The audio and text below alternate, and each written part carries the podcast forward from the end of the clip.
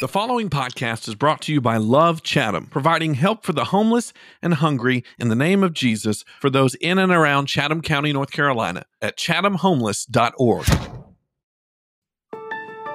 It's day 27 of Summer in the Psalms on Amen, Brother Ben. Uh, we're going to look at Psalm 88. Uh, fair warning, though, it's kind of a Debbie Downer.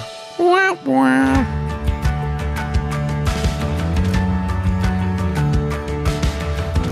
The one time I've had a wah wah sound effect on this mixer ever since we got it, and then a couple weeks ago I deleted it to make room for something else. That's the one time I could have used it. Wah, wah. Anyway, that's definitely the sound I would use to describe Psalm 88. We're reading Psalm 87 through 89 if you're following along with us in your daily uh, scripture reading through Psalms.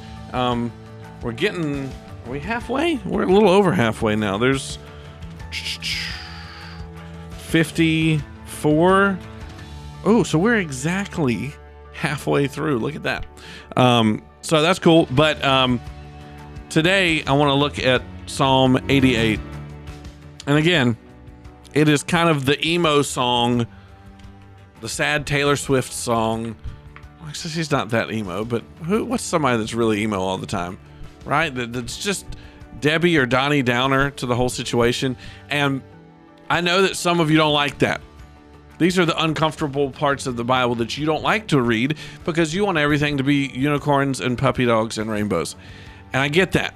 But that is not always the case. And one of the things that I've been trying to teach my church for a little while now, I did a sermon series, well, it was probably two years ago now, uh, called The God of you know, usually you hear God being called the God of Abraham, Isaac, and Jacob, right? Uh, Yahweh. But uh, the series was called uh, the God of Jacob, Job, and Jeremiah. Or, or maybe it's a different order, whatever. It's been a couple years. But basically, we need to learn how to lament, right? This is something I've been trying to reintroduce because we just don't have a lens or we don't have a box to put that in as Christians because a lot of times we're sold this view of God, this view of Christianity that is is it's a veneer. It's it's well, nothing bad is going to happen to you if you just get saved, you just get baptized, if you just stop stop this sin and that sin and and agree with the things that we say, then there's nothing bad that's going to happen to you and and your life will be better. And while your life absolutely improves in certain ways.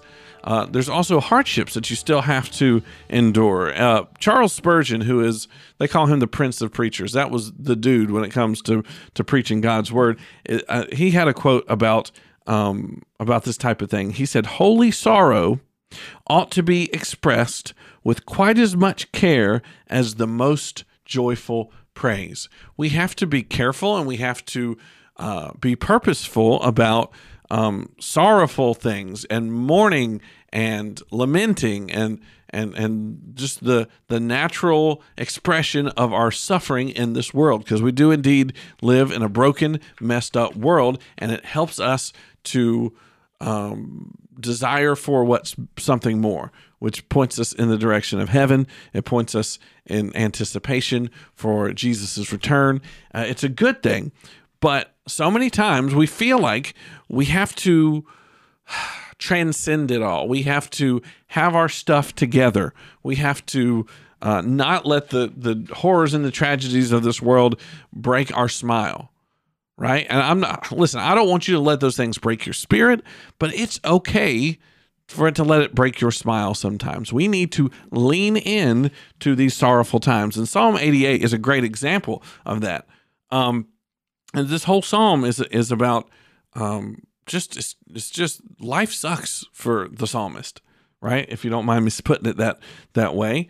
They, they feel low they feel in the depths and they feel like and when we feel low like that sometimes we think that we've done something wrong which of course we all have at some point or another it's sin but like so we've done something that directly correlates from us just having a week or a day just where we're just eating a big old suck sandwich and we and we just can't get get it get out of this rut.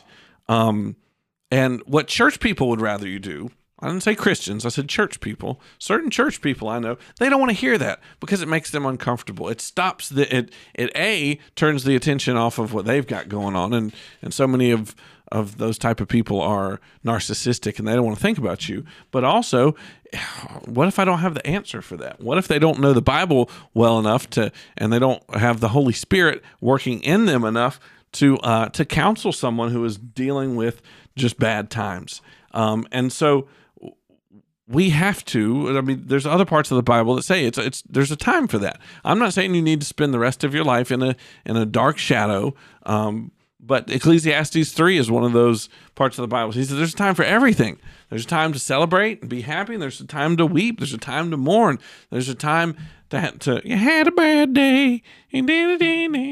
That's, that's not in the bible but you know what i mean. There's a time to have a bad day and to be ticked off about it to be bummed about it um, and I, part of what I'm, I'm, getting at in my sermon this weekend, I hope that you'll check that out. If you don't go to our church, uh, you, it'll be posted here in a couple days. Um, but we can't run from this type of sadness. We can't skip over this particular suffering um, because it, it is, I, I hate to put it this way, but it's a necessary evil. It's necessary for us to um, experience the full brokenness of the world and not try to hide it, not try to put, you know, um, put uh, a, a, bow tie on and, and dress up this bad situation and pretend it doesn't exist. That doesn't give God glory at all, right? Because if your life never has any issues and if you never go through anything terrible, then why is it a big deal that Jesus is bringing you joy? It's it's an it's easy street. But if you still have joy, you still maintain your faith and your your worship even when your mood doesn't match, then wow, that's that's a God who's powerful. That's a God who is there with you in the muck and in the mire, and He doesn't turn His back on you when you're suffering. And that's what that's the type of God that people need, because there's a lot of the world has has gotten this false idea of God and who Jesus is, and that fake, flimsy, off-brand Jesus does not hold up in the tough times. We have to present uh, uh, God as He truly is, redeeming a broken world, there with you, not to always pull you out of your suffering, but to have your back and to comfort you throughout it. That's what Psalm 88 is all about. So, if you're having a bad day, take comfort. God has not left you. He wants to comfort you. He wants to push you towards um, and, and help you to appreciate the better days the happiness, the joy that He still gives you, and ultimately it helps us just pine for heaven, uh, where He'll wipe every tear away, and uh, it'll be all good. So I'm looking forward to. That is, Amen, Brother Ben, for this week. Um, back Monday with some fresh podcasts. Uh, hopefully, you'll join us over the weekend at uh, Freedom Family Church here in Siler City. LoveSiler.com if you're in the area. Come check us out. Uh, we'd love to make you a part of the family. And uh, amenben.com if you need anything at all. We love you.